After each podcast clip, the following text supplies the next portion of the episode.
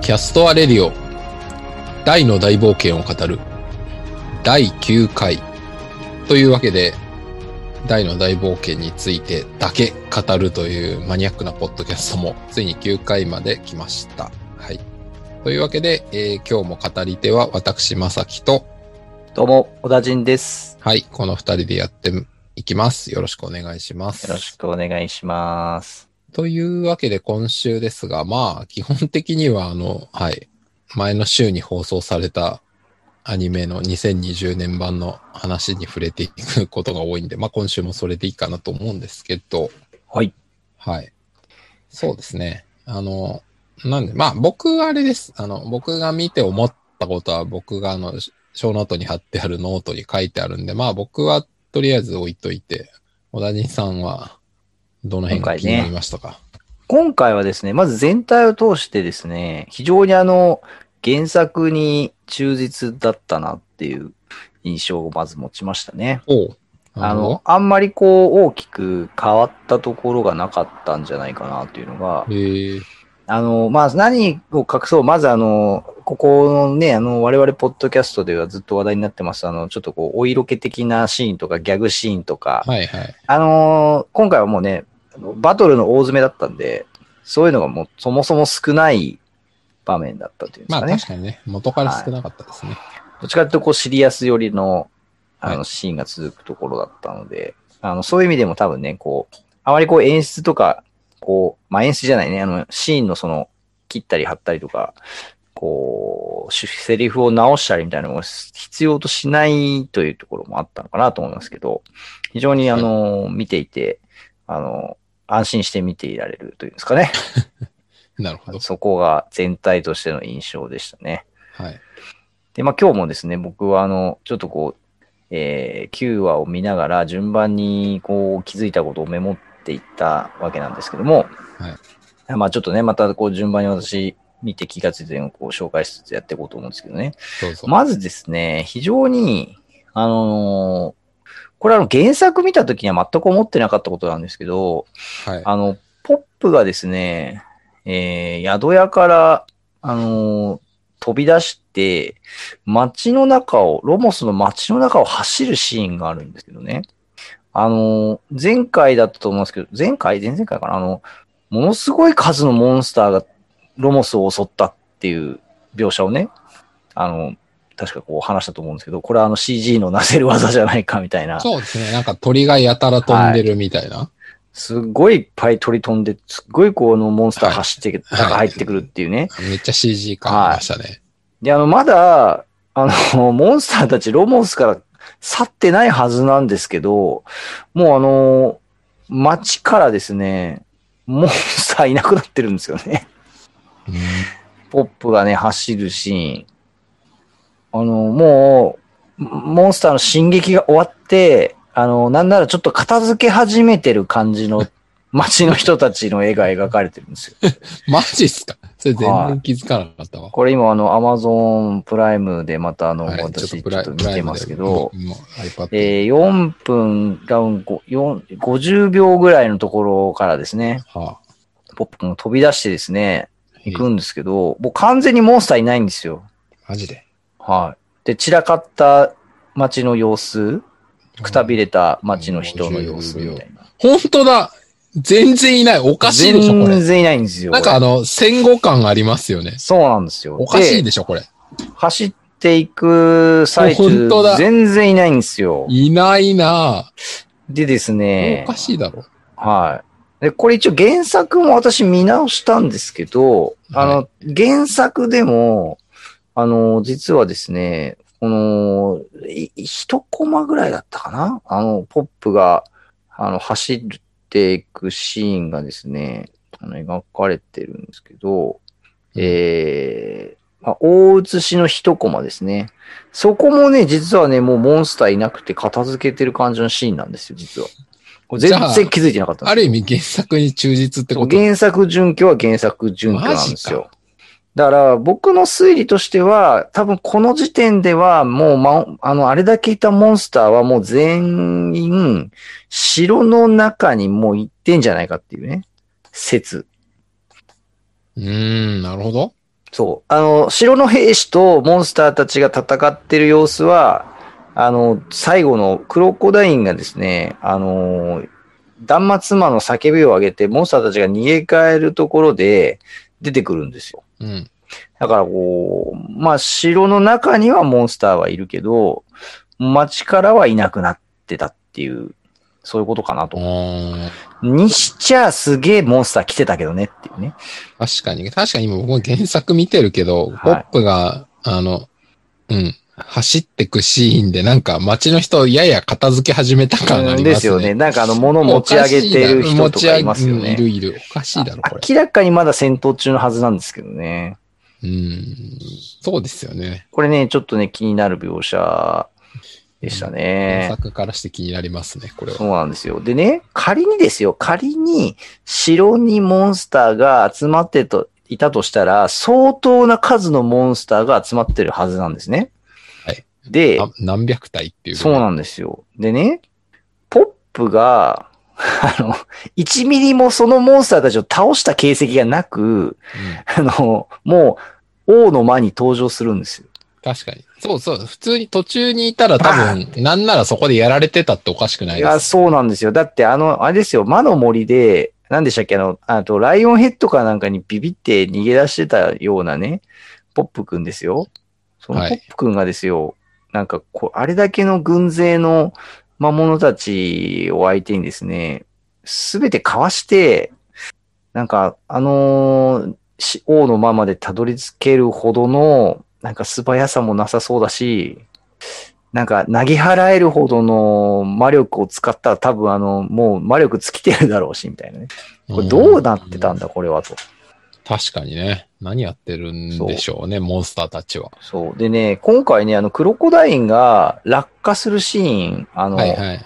アマゾンプライムビデオ上で行きますと21分23秒ぐらいのあたりなんですあけの、どスト。ラッシュを受けて、勇者は常に強くあれそうですからのはい。身も投うちげょっとです、だいぶそこにと先飛んじゃいますけど、いやいいとあの、思いロますモス城結構でかいんですよね。でかいであすね。の、確か戦ってた部屋、だいぶこう上の方の、に。うんうんなんかあの先っぽのあたりなんですよ。うん。うんうんえ、これなんかすっごい狭苦しそうな、なんかあの円柱形の部分なんですけど、はいいや、これね、どう考えてもここまで行く間に相当なモンスターこれいるだろうと。うん。確かに。ポップどうやってここまで行ったんだと。うん。これはちょっと非常に疑問が残りましたね。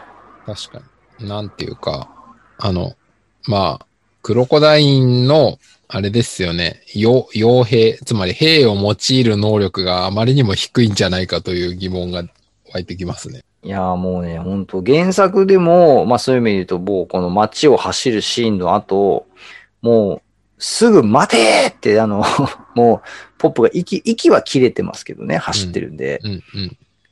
もうすぐ登場するんですよ、扉のところにね。まあ、それで言うと僕も前からおちょっと思ってましたけど、この、はい。えっ、と、クロコダイン戦ポップの登場のあたりは、あの、時間の長さがだいぶ歪んでますよね。はい。あの、 本そう当なんにですよ。ダイとマームがピンチになってから、あのはい。マゾッホとグダグダやってたらもう間に合わねえだろってそいうう話なんで、あの、アニメのスラムダンクとかであった、あの、ドリブルしてお前、 あの、バスケのコート端から端まで行くのに何分かかってるんだよ的な感じの、いやー、ちょっと時空歪んでますね。時空歪んでますよね。うん。これはね、確かに前から思ってましちょっとね、まあ、あのーいいテンポで話を進めてくれてるし、まあ、いい場面を作ってくれてるところなんで、あんまりね、こう、とやかく言いたくはないんですけども、改めて見てみ ると、非常に、こう、なんて言うんでしょうね、あのーちょ っと、辻褄の合わないた。こういうと感ころでがす、ね。モンスタ出て しまーうとというね時空歪め問題ね。そうなんですよ。それは、まあね、その、そう、ポップ君が登場してね、まあ今回はね、そのやっぱり非常に、ポップ君が活躍するシーンなのでね、あのーまあ続けていきたい感じですけど、まずね、ポップ君のメラゾーマ、あのーシーンですね。はいはい。はい。もう最強の呪文で勝負してやるっていうね。あのーお前の呪文が通じるかどうかだ、みたいな。こう、クロコダインとの一騎打ちのシーンがあるわけですけど、はい。えーまあ、ポップ君の、まずあの、今回やっぱりメラゾーマがですね、あのーえーあれ、つえ、なんていう名前でしたっけえーえっ、と、なんだっけマジカルブースタああ、そう、マジカルブースターよく覚えてます。ーマジカルブースターのあの赤い、あのー宝玉まあ、宝玉から、あのー炎がこう、わーっとこう広がって見えてくるですね。うんあの描写が非常に良かったですね。まあ確かにかっこいいですね。ええあれ、かっこよかったですね。うん。あの、まあ、残念なことに、あのポップ君のメラゾーマは1ミリも効いてなかったっていう、非常に悲しい結果になったわけなんですけど、あれね、原作ではね、ちょっとチリチリしてるんですよ。なんかほんそう本当にちょびっとチリチリしてますよ、ね。そう。だけどね、皮膚ぐらいちょっと焦がしたのかなぐらいの。そう。今回のアニメでは、まあ、かすりもしてないっていう、うん非常に悲しいポップ君のメラゾーマ。でしたね。そうなんですよ。で、そのシーンではですね、その足元には大のメラで開いた大穴っ ていあの、う。前回言いましたっけなんかあの、メラ強すぎ問題。どんだけの大穴だよっていう。で、あのー皆さん勘違いしちゃいけないのが、あの、大のメラは、あの、ドラゴンと紋章の力使ってないでやってますからね。ですね。この時点でですね、これはちょっと 大のメラとポップのメラゾーマ、どっちが強いのかっていう、ちょっとね、これ非常に大きな疑問が湧きましたね。まあ、あとは、ロモス城がアネハ建築的な可能性が ね。床が弱い。床がすげえ弱いっていう。うん。それぐらいしか考えられないですね。いや、そう。あとね、あの、メラゾーマの描写を見てて思ったのは、あのー、アバンストラッシュにブレイクタイプとアロータイプがあるじゃないですか。そうですね。後で、はい。うん。出てきますけ解ど、説される。あの、ポップのメラゾーマも、なんかあの、この時って結構距離取ってて、うん。だいぶ遠目からこう、炎のを放ってるんですよね。そうですね。まあ、見た感じそう10メーターぐらい離れてるのかそうな、みたいな。あえて距離取ってやってるじゃないですか。まあ、そうですね。近接戦に持ち込まないっていう。で、あの、えっ、と、ガーゴイルにメラゾーマを放った時って結構至近距離からやってるんですよ。はいはいはい。だからなんかやっぱこう、メラゾーマも、ちょっとこう、ブレイクタイプ、アロータイプじゃないんですけど、ちょっとそういうこう、なんですかね、距離感と威力がなんか変わるとこもあんのかなみたいなことはね、ちょっと見てて思いましたね。ああ、なるほどね。あの、はいハンターハンターでいう放出系なのか、 何系なのかみたいな。なんかあの、距離取った瞬間弱くなるぞ、お前みたいな。お前の人間はそういうタイプだぞ、みたいえー、ちょっと今あの、第3話のちょっとメラゾーマシーンを今見ようかなと思うんですけど、メラゾーマシーン、えー、どこだここだ。あ、でもこの時も結構放出してるな。な。あ、そうん。放出し、飛んでるガーゴイルに結構放出してますう。ね。ああ、そうっすか。うん。ってことはメラゾーマはこういう使い方が標準なのかもしれないうーん。なるほいやどね。ー、まあ、いずれにしてもちょっとね、やっぱね、あの、威力がね、ちょっとどっちが強いのかなっていうのは、見ていて非常に気になりましたね。そしてね、あの、やっぱこう、もう外してはいけない、あの、ポップくんの魔法が通るシーンに、まあ、行くわけなんですけ魔れど法がも通、るね。魔法がまあ通わ、そう、マホカトールね。もう我々は、あの、やっぱり、あの、えマジカルブースターの宝玉をピンってやるポップのですね、あの指ピンの、この精度の高さを、あの、以前にもどっかなんか話した気があるんる。ですそうけですど、ね。指ピンどれぐらい精度出んのか、みたいな話を前しましたけど。えーあの、原作のシーンでは、あのー、5回指ピンして、こう、なんて言うんでしょう、あの、5発で転がってったっていう明確な描写じゃ実はないんですよ。ないですね。あの、はい。なんか踏まれながら、なんかこう、いろいろやうっんてる感じ、あとね、そう、必ずしも豪快ではなさそう。そう。あと、ブラスの足元には、なんかあの、小石なのか、そうマジカルブースターそのうそうそう宝玉なのか、よくわかんないそうですね。のがいっぱい転がってんですよ。そう、白黒だから結局漫画はわかんないですよね。そこれどっう。ちだね、これ長年の疑問だったわけですよ。はい、これは何発指ピンをしたのかと。はい、はい。今回、きちんと5発指ピンし ましたね。あの、5打数5安打。 5打数5アンダー。しかも、クロコダイに背中をですね、ぐりぐりやられながら、天才ですね。もうね、これはね、ちょっとあの、奇跡としか言いようのない指ピンの精度。ね、ポップ君はさすがですよ。あれ、あれですね。今思った、あの、昔から天才だよ、お前はっていう、大が最後の方で言うセリフは、実はこの指ピンを指してたんじゃないかっていう、や、ほんと。ほんとそれですよ。 5打数5安打、五角形大きですよ。そう。しかもね、あの、マホカトール成功させてますからね。そうっすよね。これ結構なんか、後でなんでポップがミナカトールするんじゃダメなんだよみたいなので、いや、俺にはできないのさっていう、あそこちょっと無理ありますよね。うん。いや、魔法カトールできんならなんか魔法のアイテム借りるよ。そう。ミナカトールできるんちゃうんみたいな。あとね、ほら、この大の世界では魔法ってあの、契約を済ませる。あ、そうそうですね。まあ使えるっていう契約済ませれば使える条件は一応整うっていう。で、いやマホカトールの契約って、あの、覇者の洞窟の何階でするみたいな、そういうものじゃないのかなみたいな。確かに。覇者呪文のね、契約って、なんかそうそう簡単にできなそうだよなと思って。そうっすね。まあまあ、それに関して言うと、でも、なんだっけ、ほら、一回でトラマな、私できるからパスとか言ってるんで、まあ別に、ああ、そうか。必ずしもそこは対なるほど応ね。関係にはないと思います。うん。でもなんかちょっとね、確かに、マホカトールいつ契約したんだそうお前はっていうもんありますねう。ん。まあなんか、あと、ポップの確かあの、賢者になった後のはい。セリフで、大概の呪文は師匠とこう、修行してる時に契約を済ませたって言ってて、言ってましたね。そう。だから、アバンとの修行でどこまで契約をしてたのかっていう意味で言うそとっ、すよね確かに基本だからアバントは、その、魔法使いとしての修行をしてるはずだから、うんなんか、このハジャ呪文、どう、どうして契約してたんだみたいそうですよね。それは結構なんか、うん、あの、突っ込みどころとして正しいですよね。だっていかに魔法の道具を借りようが契約してないものは使えないはずなんで、な。そ。うん、それはそうまあ、アバンがその、何かね、その、得意な呪文だからってことで、何かを感じて彼に契約を結ばしてたのか。う。あれですかね、あの、デルムリン島でチョアーをやった後の、あれだ俺もあれだっつって、あの、あの数日間の間に、あの3日間の間にやったんじゃないですか。いや、それはありえますね。今日は今後の旅にね、必要っていうね。チョアーからの無理くり契約。ああ、それはあるかもしれない。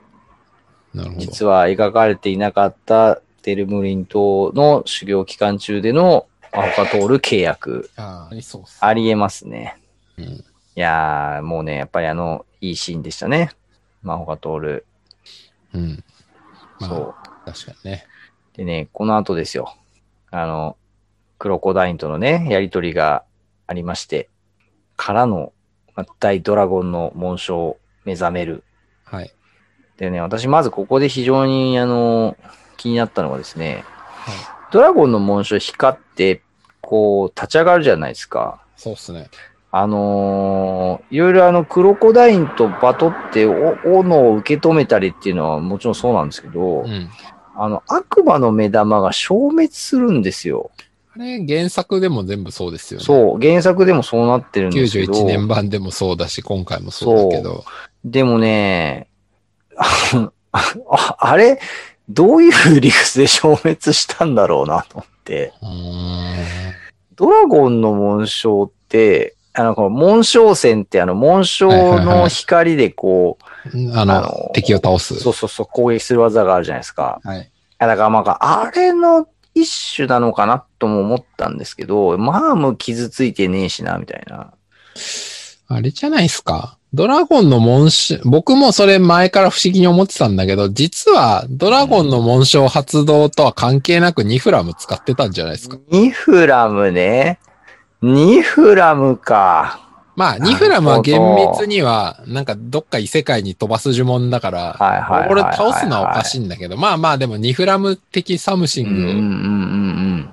グの呪文を出してるんじゃないですか、あれ。そういうことね。なるほど。ってそうであれば。思え。まあ、味方がノーダメージなのはうん。自然だし、クロコダインぐらい強い敵にも効かないのも、まあ、うんうんうん。まあって感じっ確かに。ていう確かに、確か無無に。理くり解釈。確かに、確かに。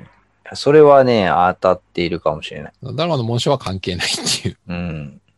確かにな呪文か。それだったら納得ですね。うん。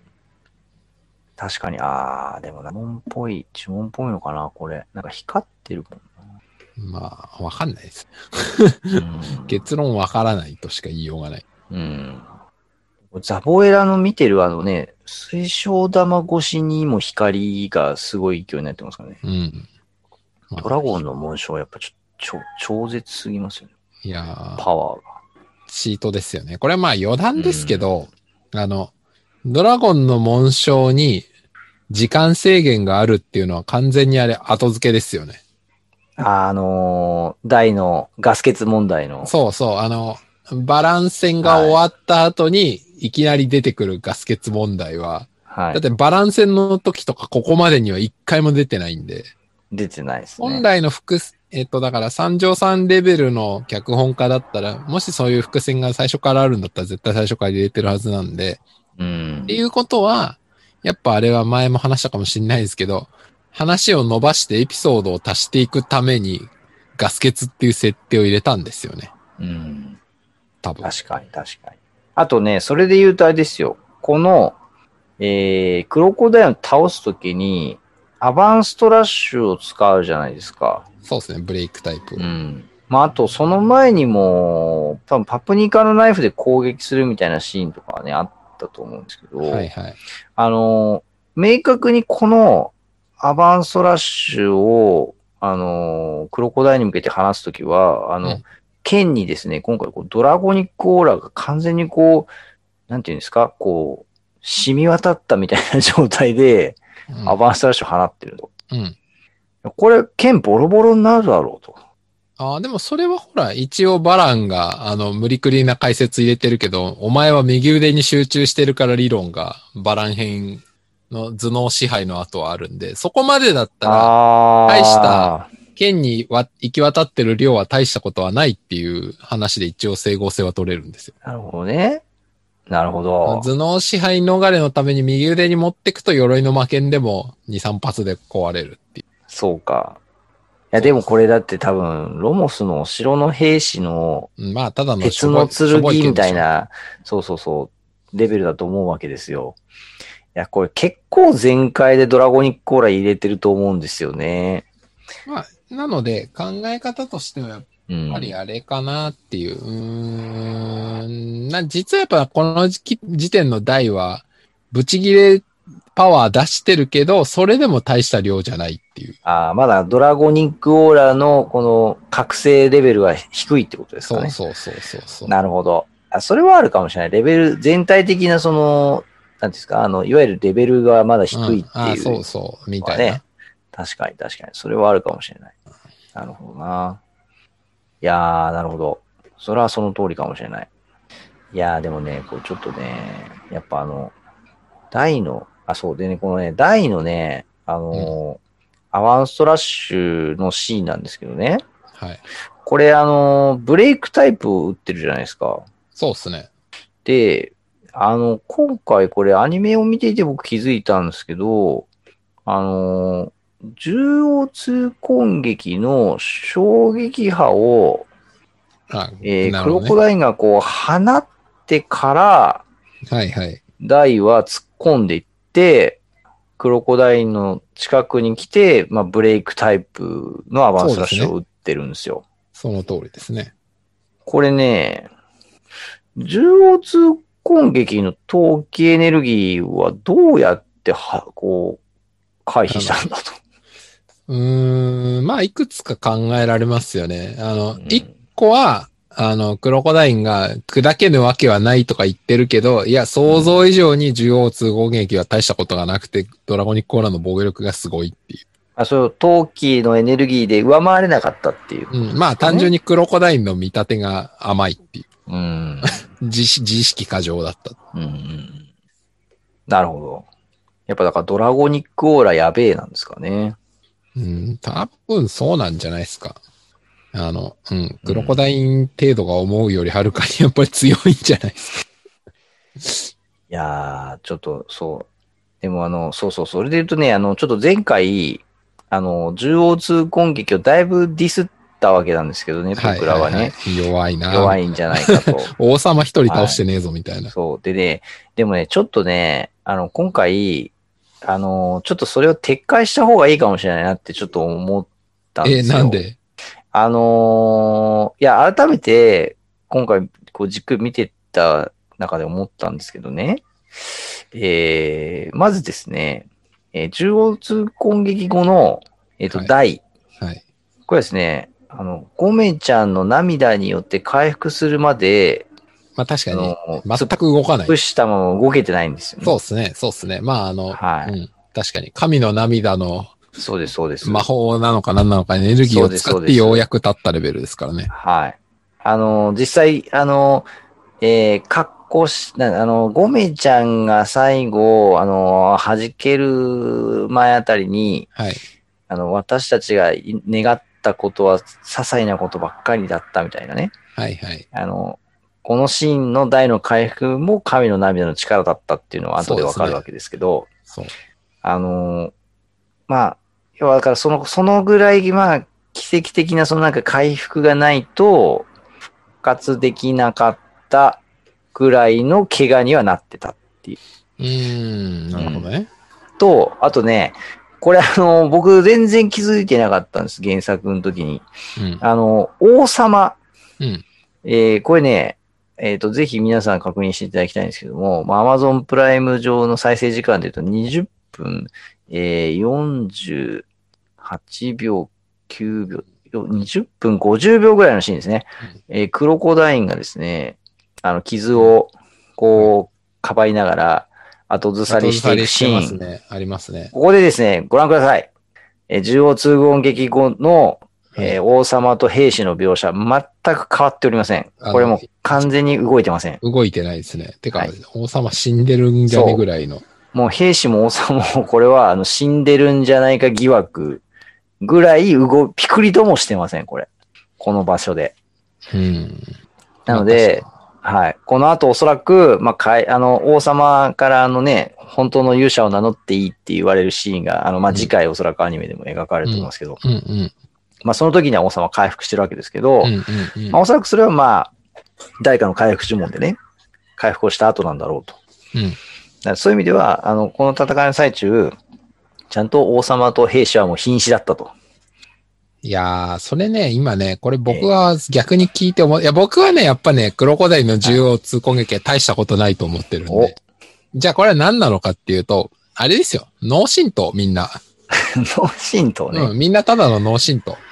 あだーってあれですよ。あの、後のフレイザード戦で、マームからう、マームが後ろからハンマースピアで、こう、不意をついて台を殴ったら、なんかフレイザードとかの攻撃では別に気絶しなくても、後ろからの味方のポコで気絶するわけじゃないですかし。てましたね。あれは要するに脳震盪じゃないですか。なるほど。だから、縦横通攻撃のダメージは大したことないんだけど、こう、風の勢いで空中に持ち上がって、 みんな、あの、床に落ちた時の打ちどころが悪くて、 なるほどね。全員脳震盪を起こしてて、あーマームとポップは脳震盪を起こさなかった。ちゃんと、あの、いい、いい着地したから。 いやー、それでいくとね、この王様のね、マントがね、無傷なんですよね。そうそうそう。倒れてる王様ね。そうそあとね、そう、あのね、マームがね、あのー顔にも、顔にもね、服にも全然傷も汚れもないんですよう。ね。そう。そうなんですよ。そう。大は結構ね、あの、顔にダメージっぽい感じとか、あの、服汚れてたりとかあるんですよ。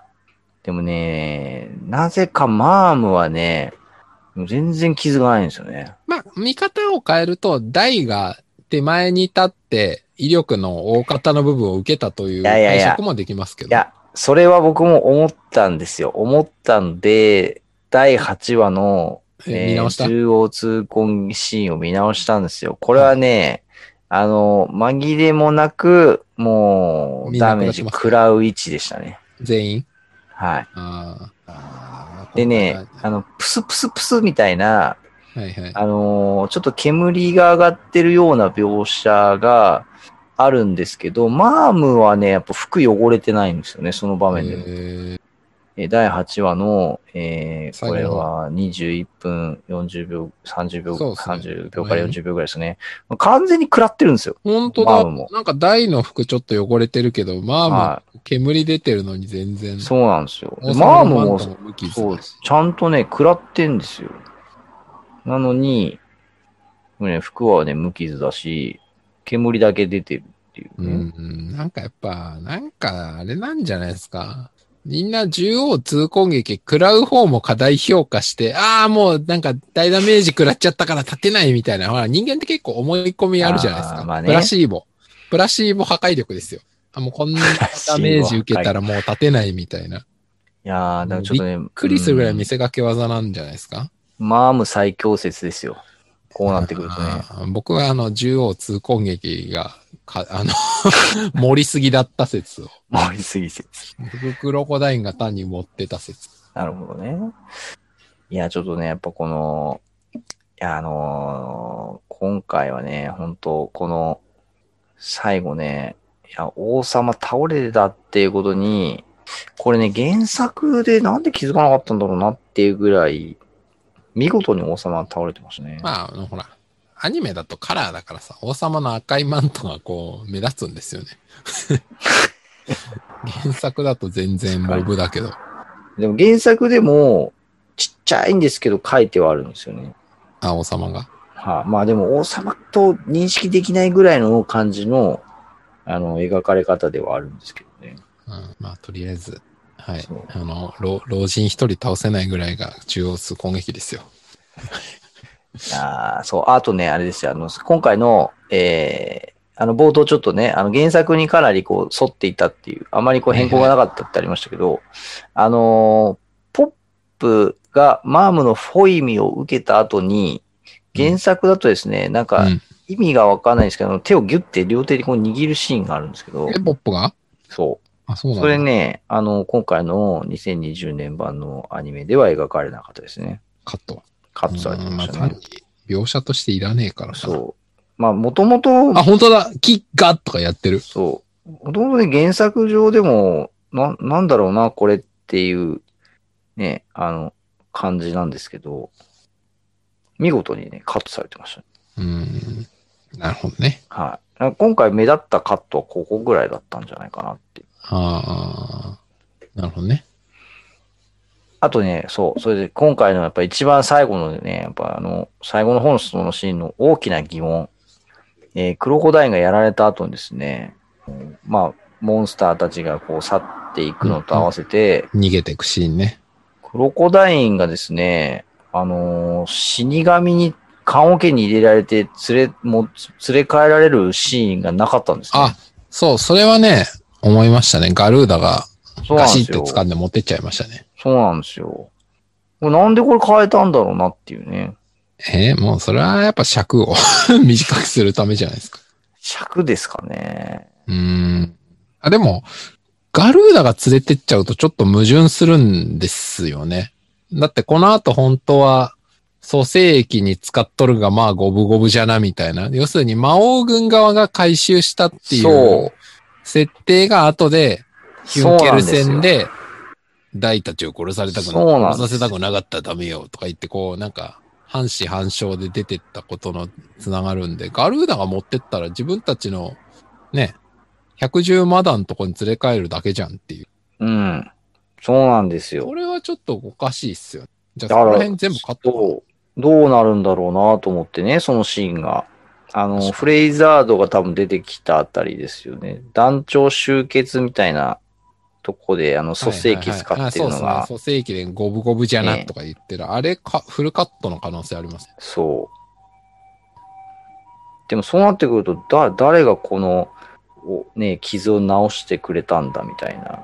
え、110マダンのモンスターが頑張ってベホイミとかするんで110マダンのモンスターでベホイミできるやつっていますかねねえ、なんかライオンがベギラマできるぐらいだから、一人ぐらいいるんじゃない ですか。シオンの、ライオンのベギラマ、まあ確かに知ね、らんけど。そう、でもなんかあの、でもよくよく原作のこのシーンを見ると、なんか、この死神たちが連れか、棺桶に入れて連れ帰るみたいなシーンって、この後一回も出てこないんですよね。うん。出てこないですね。なんでむしろあそこだけっていう。そっちの方がだからちょっとこう不思議な描かれ方だったっていう意味で、まあなんかやめたんですかね。まあ、あれはやっぱなんかあの、ゲームのあれですよね。あの、味方が死ぬとなぜか勝手に棺桶に入って、あの、し主人公というか残りのキャラが引きずるっていうあの謎の描写を再現したっていうことなんじゃないのって思って確かに。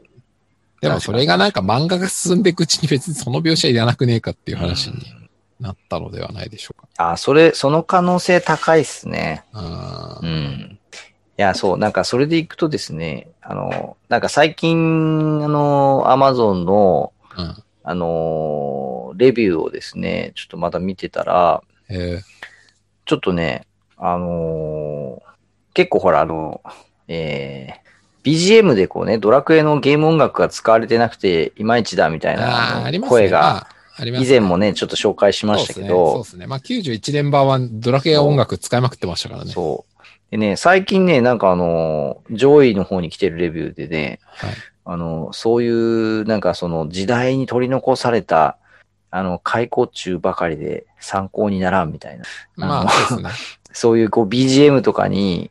はい、なんはい。か今更文句言ってる奴らいるけど、うん当時よりもよっぽどクオリティの高いアニメになってるのに、なんかその BGM だけでなんかそんな酷評してる奴ら一体何なんだみたいな、そういうね、あの、なんていうんですか、今のアニメの良さをうん。こうレビューしてる人たちがね、なんか結構増えてきていましあたでねも。それ、それもあれから多かった気がしますけどね。なんかもう、2話か3話ぐらいでそんな感じだったと思いますけど。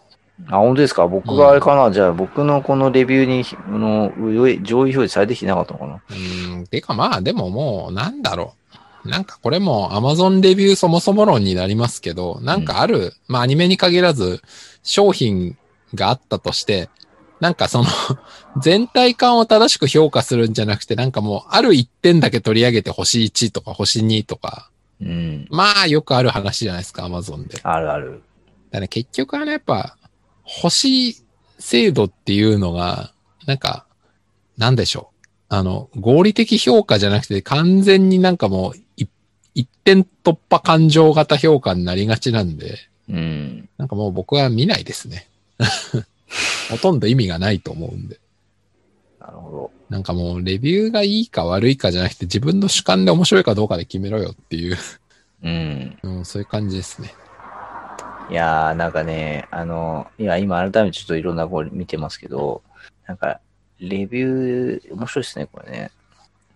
なんか、つどんどんあの、わ、わが、わが進んでいくことに追求をしている人とかもいて面白いですね。いやー、じゃあ、もうなんかもう、じゃあ、70回とか80回やったら、お前は70回、80回追記するのかって感じですよね。もねえちょっとぜひ、ちょっとこのね、アマゾンのレビュー書いてる人たちにね、僕らのこの、ポッドキャストを聞いていただいてね、ポッドキャストへのコメントをいただけたら嬉しいですね。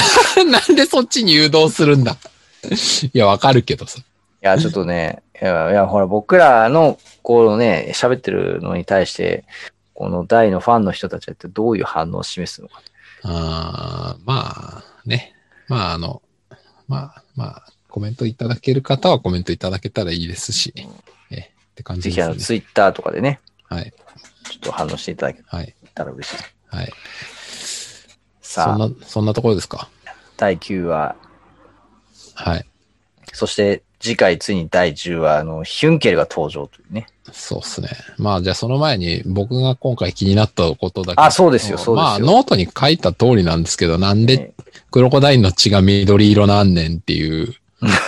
まあ、僕はほぼそれしか書いてないんですけど。いや、でも、あれは僕も気になりましたね。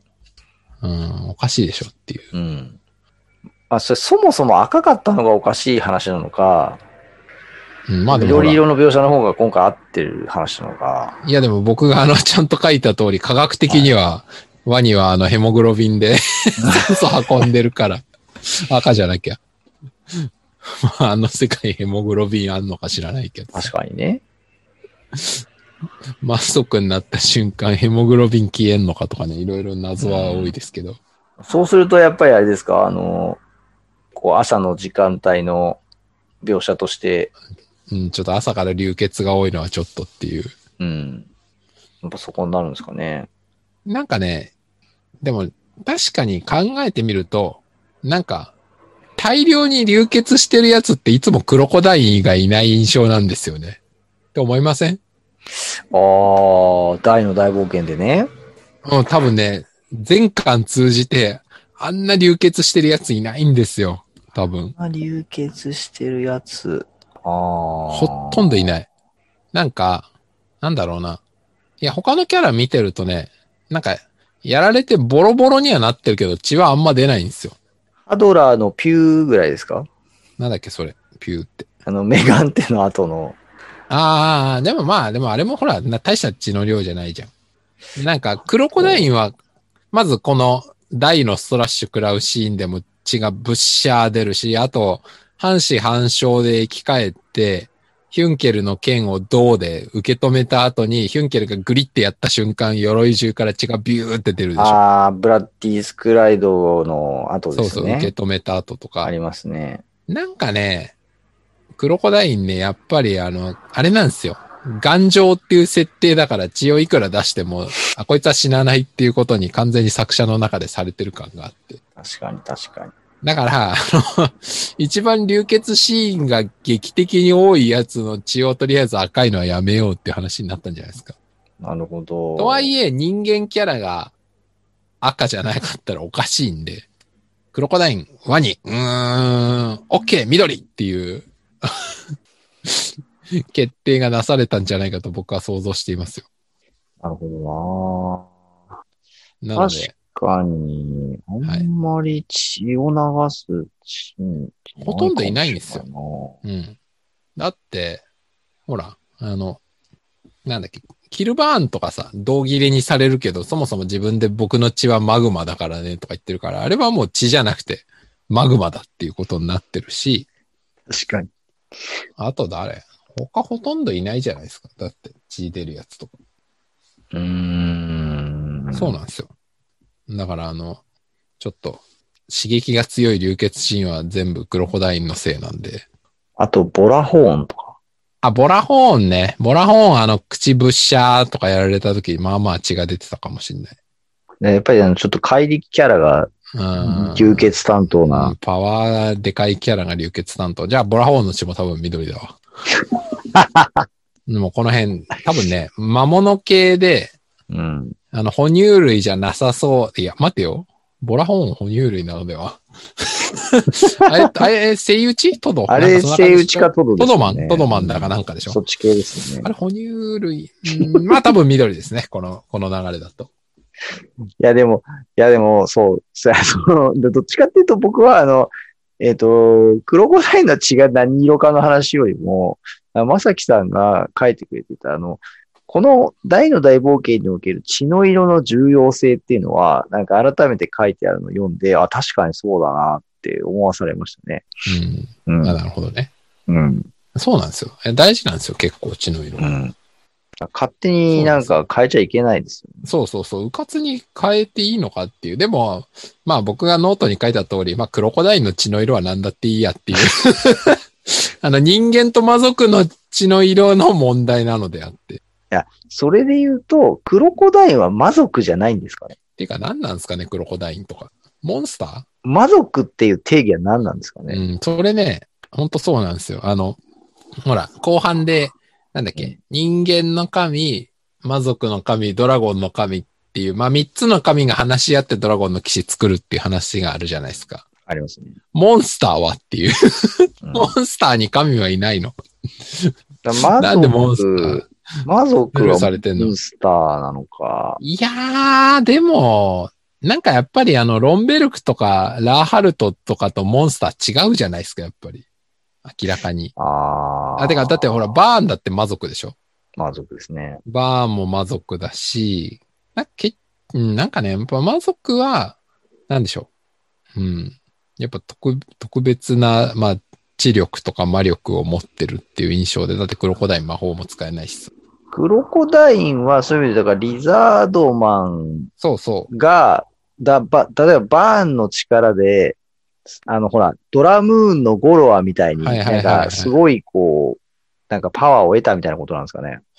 うーん、まあ、単純に僕の解釈だとリザードマンの中で、まあなんか飛び抜けてたまたま強かったっていうことなんじゃないですか。あー、うん。だと思いますよ。なるほど。あでもそう。あの、なんだっけ、ほら、あの、デルブリン島のモンスターたちは、うんあのーまあ、要はその、魔王の支配から逃れてうん優しくなってたじゃないですか。うっん。てことは、だからモンスターはやっぱ魔族じゃないんでしょうね。うん、多分ちょっと違うんでしょうね。魔族によって、まあそのああ、悪魔の力というか、魔物の力を強められたみたいなそ存在がうそうそうモンスタ基本は多分、なんかあの世界の地上世界で、まあ何らかの表紙で生まれてる、まあ動物っていうのが一番近いんじゃないですか。ー。うん。なんか特殊能力を持った動物みたいな。うん。うん。だその中でクロコダイル見たなら結構まあその種族の中でも特にたまたま強かったみたいなう。ん。まあ、だからあの、 ね、人間、魔族、ドラゴンみたいなあのスペシャルな人たちとはちょっとランクがやっぱ違うわけですよ。かわいそうですけど。そうすると、大の大冒険に出てくる魔族って、バーン、ハドラバーン、ハドラー、ザボエー、ラ、ザボエラー、ロンロンベルク、ベルク。あとまあ、ラーハルトは半分。だからまあラーハルトラーハルト根血児ですのよ親ねとか、そうそう。うんまあ、魔族かな。ああ、まあ、ザムザとかも魔族ですザね。ムがね。とか。ガルダンディとかどうなんですかねああ、あれは鳥だから。あれはクロコダイルドラゴンドラゴン族ああ、違うでしょ。あれ鳥だよ、鳥。あれ鳥、あ、そうか、鳥にあかの、。鶏野郎ですから、あれは。そう あの、から鳥だ。あのまあまあ、いわゆるモンスター寄りですよ、あいつは。だからクロコダインと近い存在だか。から魔族じゃなくて魔物ですね。魔物うん。あ魔の、物ドラクエ5の主人公魔物使いってなってますけど、まあ魔物っすね。みんな。うんうんうんああ、そうだな。クロコダインもまあ、特に強い魔物っていう解釈が正しいんじゃないですか。そういうことか。えそうすると、魔族意外と少ないですね。そうっすね。魔族で、うん。まあ、そうですね。話の中心に噛んでくる人たちは少ないですね。うん。まあ確かに言われてみると意外と少ないのかもな。うん。魔族も。なんか、だいぶ、いや、魔族、いや、確かに魔族っていないな。魔族めっちゃ少ない問題。うん。うん。そう、なんか、そそれなのに地上を支配しようってどういうことなんだろうーん。まあ、よくわかんないけど。 まあ、あれなんじゃないですか。まあ、なんかバーンみたいに飛び抜けて頭も良くて、魔力強くて強欲なやつが出てくるんじゃないですか。ちょいちょい。う。そうですね。なんか、だから、まあ、その、人数じゃないんでしょうね。うん。割とそういうやつが。うん。まあ、逆にそういうやつが多いからなんか割と身内で粛清し合うなり暗殺し合うなりしてあんまり増えてないのかもしれない。ああの、 骨肉の争いみたいなのそがう起きそるんうですかそう。そういう、そういうのやってんのかもしれない。魔族、どこにいるんですかあでも魔界っ魔界てでし言っょてるから、だから、そうか、魔界から人間界に来てる魔族が、まあ今言ってたようなメンバーしかいないってことか。まあそうですね。そうだと思う。魔だから界に魔行けばいい界にはもっといるんでしょうね。うん。そういうことですよね。うん、そうなりますね。だからうんまあ、ただちょっと謎なのは、魔界から地上って意外と来れるのみたいな。なんか僕今これ話してたの、悠々白書思い出してたんですけど。あーあの、あれですかあの、トンネル作る。そうそう、悠々白書は魔界からこっち来るためには、あの、海峡トンネルを開かなきゃいけないとか言ってるのに、なんあとあか、の、なんかよ揚力下げないと通れないみたいな、そうそう、揚力。下げないと通れないみたいな設定があったはずなのに、なんかもう途中からもう勝手に好き放題行き来してて、 あれ、すあの、トグロとか左京がやってたあれは何だったの状態になるわけですけど、最後で。まあなんか、だって、なこ大の大冒険の魔界は別にあんまり、なんでしょう、来ることはできるけど、単純に物理的に地上が蓋になってるっていう感じなんですうかね。ん。ロンベルクとかどうやって来たんでしょうね。うん。謎はいろいろありますね。謎ですよね。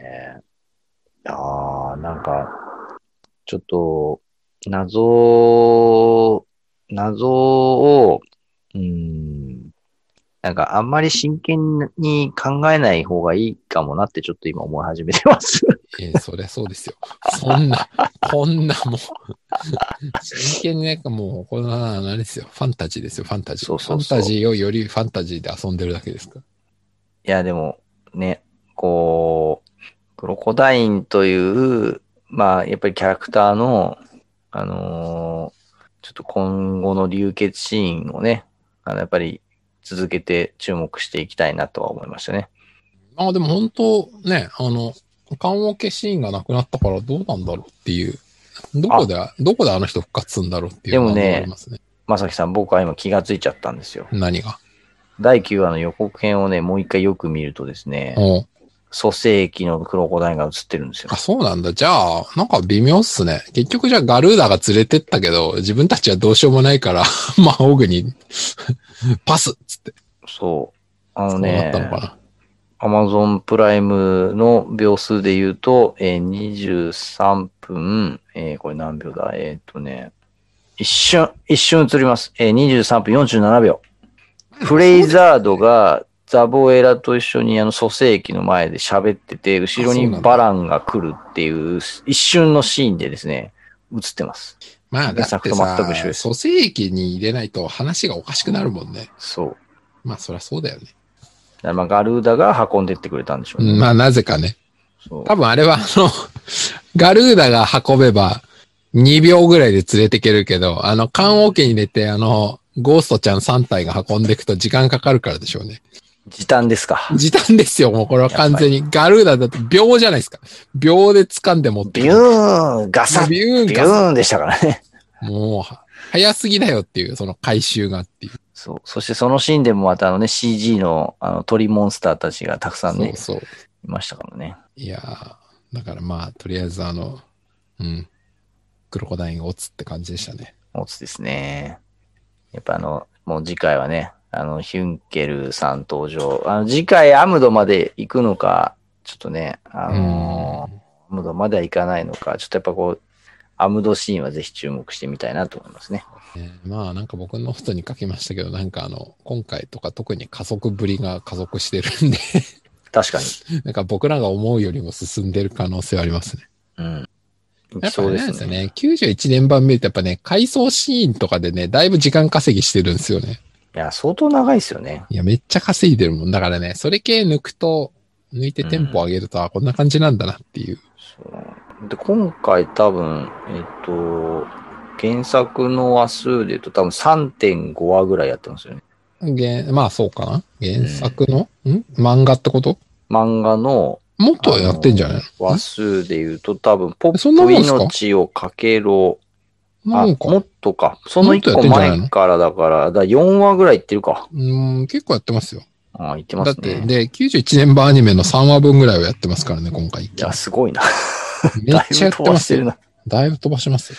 や、ほんと、あれですよ、皆さん、あの、何度も言ってますけど、やっぱこれ、我々としてはね、あの、最後まで、えーアニメ放送していただくっていうことは非常に重要なのでね、ぜひ皆さん、あのえ、びっくりマンじゃないあれびチっくりョコ生えて。あと、あれですよ、あのー、何でしたっけブルーレイあ、そうなんだ。出るみたいですよ、どうやらね。えー。円盤を変えと。円盤円を。盤を変えと。なるほどね。あれ、ブルーレイはこれいつ出るのかうな、ーん、いつでしょう大ね。の大冒険、ブルーレイ一巻。ブルーレイは、何話ぐらい入るんだろうな。6話とかよくわかんないな。えーっと、ニュース、ブルーレイ。お、なんか結構グッズとかまたなんかいろいろ発表されてまブすルーね。レイ。 なんかあの、ブルーレイでググるとあの、91年版のブルーレイの情報の方が出てし まう。あ、これか。 1月29日発売ですね。多分同じもん見てますね。第1巻ジャケットイラスト大公開。はい。ですね。いやーですね。1万8000円、2枚組。第1話から第13話まで。ああ、そんな感じなんだ。いい1万や8000円か、高いな。ー、いい値段っすなーでもね。ちゃんとファンはこういうの買って応援しないと。そうなんですよ、皆さ大ん事ですよ。あの、本ちゃ当んに。とマネーを動かさないと。う本当に。僕は、僕はちょっとビックリマンチョコを頑張って買い続けて、あの、貢献したいと思います。うんはいまあ、僕は、あんまり物は買わないと思いますけど、 精神、精神的に応援していきたいと思います。そうですね。あの、そういう意味ではね、あの、我々のこの、えーポッドキャストもね、皆さんぜひ応援していただきたい。そして、あの、広めていきましょうということで、そうですおね。願いいたします。はい。じゃあまあ、今日はこんな感じでしょうか。はい。なんか、木製ドラゴンの紋章、だ樽ジョッキみたいなのが出てますよ。ギフト。ええ特典いやえ、あの、グッズズ、グッズ新発売。マジでドラゴンの紋章、木樽ジョッキっていうんですかこれ。竜の紋章が彫刻された竜、ドラドラゴンの紋章、キダルジョッキもうキダルキキダダルルっていうんですかえ、3800円。すごいな。でもジョッキってことはビール飲むとかそういうことですよね。完全なおっさんホイホイじゃないですか。おっさん多いですよ。あ、あとなんか、コンバース、スターズと、大の大冒険のコラボレーションパーカー、コロンバースング T シャツ。あ、そうなんだ。コンバースってあの靴とか作ってるやつかな。の、あれですかね。コンバーススターズ。これか。えこのマカロニ鉛筆コラボこれあ、マカロニ鉛筆コラボじゃなくて、大コラボの、あなんかあれですよ、ちゃんとキャラクターの絵が入ってる。あ、本当？はい。え、この、ま、漫画が映ってるやつではなくあ、その、ま、漫画のやつですか、ね、漫画が背中に書かれてるやつ大大、大、大大論ティーこれあ、そうそうそうそうそう。うんあと、キャラクターバックプリンオートトバック T はいはいはい。とか。今、小ノートに貼るか。いろいろグッズ戦略来てますねう。ーん。なんかあれですよね。ターゲット感が難しいな。だって大の大冒険の直撃してんのはまあ30から40ぐらいじゃないですか。うん。 T シャツ買うかな、こういうの。ちょっと欲しいな。これはどっちかっていうとなんか音楽バンドのファンの人向けなのかよくわかんないな。うーん。コンバーススターズ。コンバーススターズはブランドなのか。ああ。アバンストラッシュ大、ああ、まあでもちょっと、うーん、買わないかな。だってさ、アバンストラッシュしてんのがこのなんかリアルの人じゃないですか。ここの人が誰なのか僕にはよくわかんないんですけど。え、え、キャラのやつもありますよ。本当はい。ありましたなんよ。か人のやつが目立つな T シャツ。ああ、これ、この、あ、まあキャラのやつもあるけどね。あ、確かにうね。台がストラッシュしてるやつあるけどね。ういや、ちーょっん。と、でもうんコンバーススターズに別に個人的には思い入れがないからよくわからないですそうね。なんですよね。ちょっともうちょっとなん、もうちょっとなんか、こう、なんか買いやすい感じのにしてほしかったうなーんあれおこっれさん結が構いい値段だもんな、これ。いや、まあ、こういうものじゃないですか。あ、でも今、大の大冒険ポータルサイト見てると、いろんなグッズがだいぶ続々と出てますね。出てますね。ああ、いろいろあるね。やっぱね、あの、ファン、ファン、ファンならば、もうね、グッズ買っ買えて、と。買って応援しろと。そうですよ。全然関係ないけど、あれですね。鬼滅の刃23巻が出て、はい。なんか、我々おじさん界隈の周りでもみんな鬼滅読んだ、鬼滅読んだとか言ってるじゃないですか。はい。いやー、なんか、いやいいんですけど、あブームってこういうことだなって思いながら。いや、本当ですよ。本当。もうなんか僕が、今も少年ジャンプ読んでますみたいなことを言うと、なんかちょっと軽く鼻で笑ってた人たちが、もうね、あの、こぞって、鬼滅読んでますからね。なんなら、ジャンプ毎週読んでた人はもう終わ終わりまで知ってるんですけど、みたいな。そうですよ。もう、ネタバレしないでくださいとか、それお前の都合じゃねえか、みたい本な。当ですよ。むしろ、 むしろ原作、じゃ、連載で読めよ、みたいな。ジャンプ、そうそう。本当にファンならジャンプで読めよっていう話ですよね。ことですよ。もいやー、だから。う、わからんもんですよ、本当まあ、なので、あの、鬼滅の刃のね、300億まではね、あのちょっと難しいですけども、あの、大の大冒険は、あの、ひっそりとでも最終話までアニメをやっていただくっていうことでね、ぜひ皆さん応援していきましょう。そうですね大の大冒険ね。なんか、うんまあでも、個人的には、なんかあの、な、うんななんでしょう。よくわかんないは入り方をされてもなんか微妙なんでいいです。 今ぐらいでいい って。まああの、はい。売上の目標数値とかわかりませんけど、ちょっとね、進捗率は気になりますけどね。ちょっとぜひね、あの、大関係者の、アニメ関係者の方いらっしゃいましたら、ちょっとその辺の情報をね、あ の、こっそ絶り、対言わないでしょ。こっそり我々のツイッターにあの、D、DM を送っていただけれちょばっと。ね。そっとね。これあれなんだ。全然関係ないけど、今グッズ見てるんですけど、ビッグなパプニカナイフと、ダイアンアバンのぬいぐるみのアミューズメント。これあれか、ゲーセン行くと取れるんだ。ああ、これね、そうでしょうダね。イとアバンの子が個人的にはあんまりこれ、まあ、いいとは思わないけど、なんかナイフはちょっと欲しいかな。ナイフ、ナイフ UFO キャッチャーで取るのかな。色キャッチャーで。これどうやって飛んだろうな、ちょっと。こういうのなんかあの、余談ですけど、なんか UFO キャッチャーもなんか、なんだろう、その、チェーンというか、あの、なん、なんですか、ブランドというか、あれによって、なんか、この店にあると思い込んでいったらなかったりするじゃないですか。あ、対等なんだ、これ。なるほどね。なんかこういうの、あの、ちゃんとどこのストアに出るとか、ちゃんと見とかないと、対等のこのホームページ見ればいいのか。ちょっとこれ頑張って僕、券取りに行こうかな。あのね、今、これ、お驚きですよ。あの、出してる店少なすぎる。あの、今これ貼りますけど、はい。あの、大冒険ビッグウェポンフィギュアコレクションパプニカのナイフ対等プライズ詳細っていうとこ見ると、東京都23区、大田区、ソユーズウルスワールド大森店のみ。23区外、ソユープレイランド八王子店と南大沢店。以上。なんだこれ少なすぎだろ。ないな神奈川ぁ。県まだマシだな。そういうの、なんだ、横浜市港南区、上大岡店と、あと川崎なんかいっぱいですね。川崎も、あフリランド川崎ー。でも少ないな。でも少ないですよね。湘南。だって、てか、東南より神奈川の方が多いって、なんも見たことねえぞ、これ。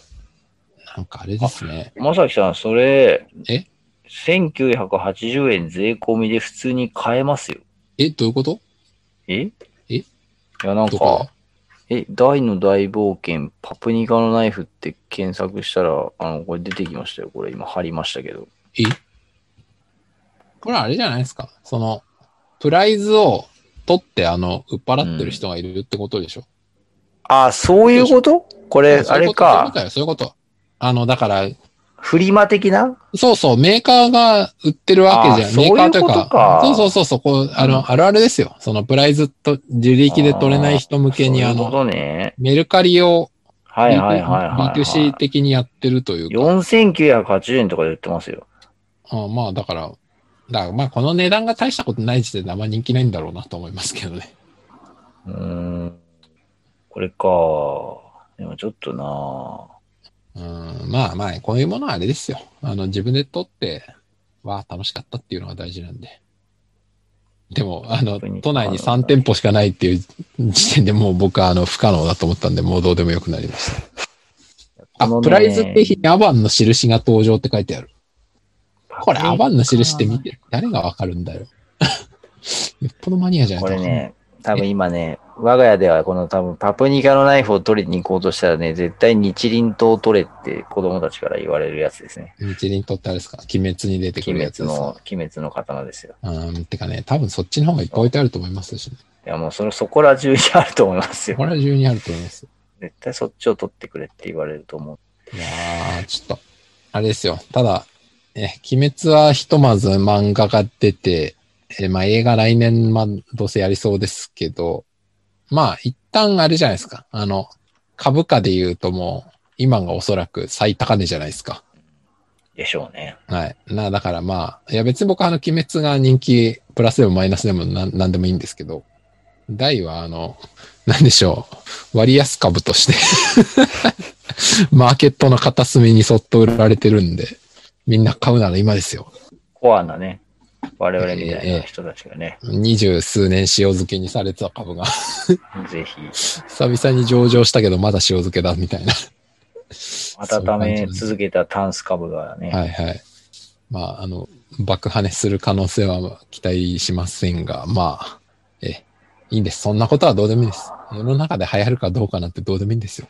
というわけで、まあじゃあ、我々も、はい。あー今週もお疲れ様でした。はい。お疲れ様でした。はい。というわけで、じゃあこの辺で終わりましょう。はい。では、聞いていただきましてありがとうございました。ありがとうございました。